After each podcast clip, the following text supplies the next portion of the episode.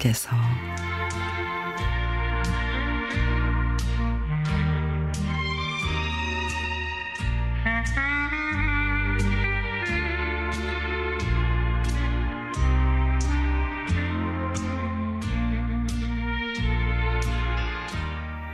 팝송이며 가요며 클래식을 열심히 듣던 우리 오빠는 지적 장애와 치매를 동시에 앓고 있었습니다.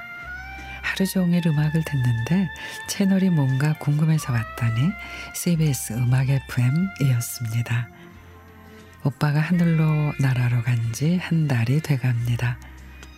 저희 오빠는 다운 증후군으로 태어났지만 노래 듣기와 노래 부르기를 참 좋아했고 다른 사람들과도 참 잘 지냈습니다.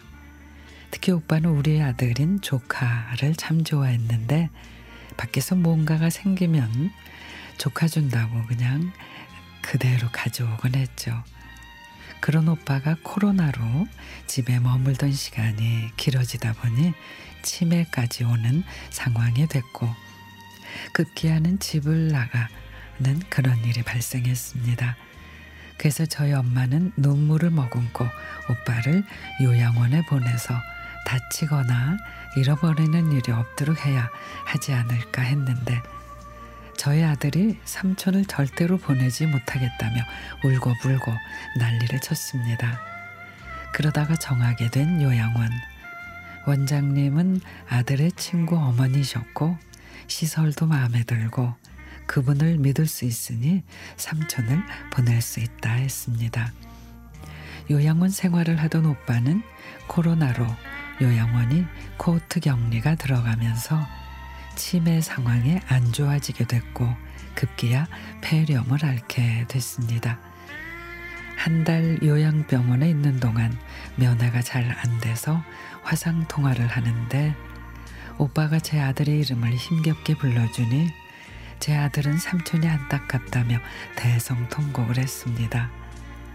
오빠는 그러다가 상태가 좋지 않아 다시 일반 병원에 입원을 하게 됐고 그렇게 하늘나라로 떠났습니다.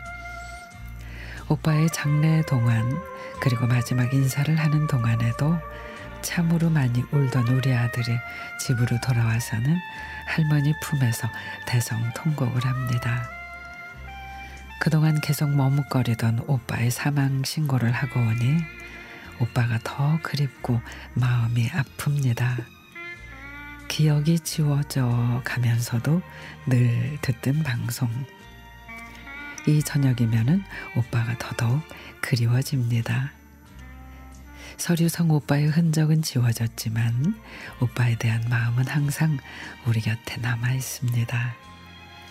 삼촌을 유난히 좋아했던 우리 아들 힘내라고 해주고 싶어요.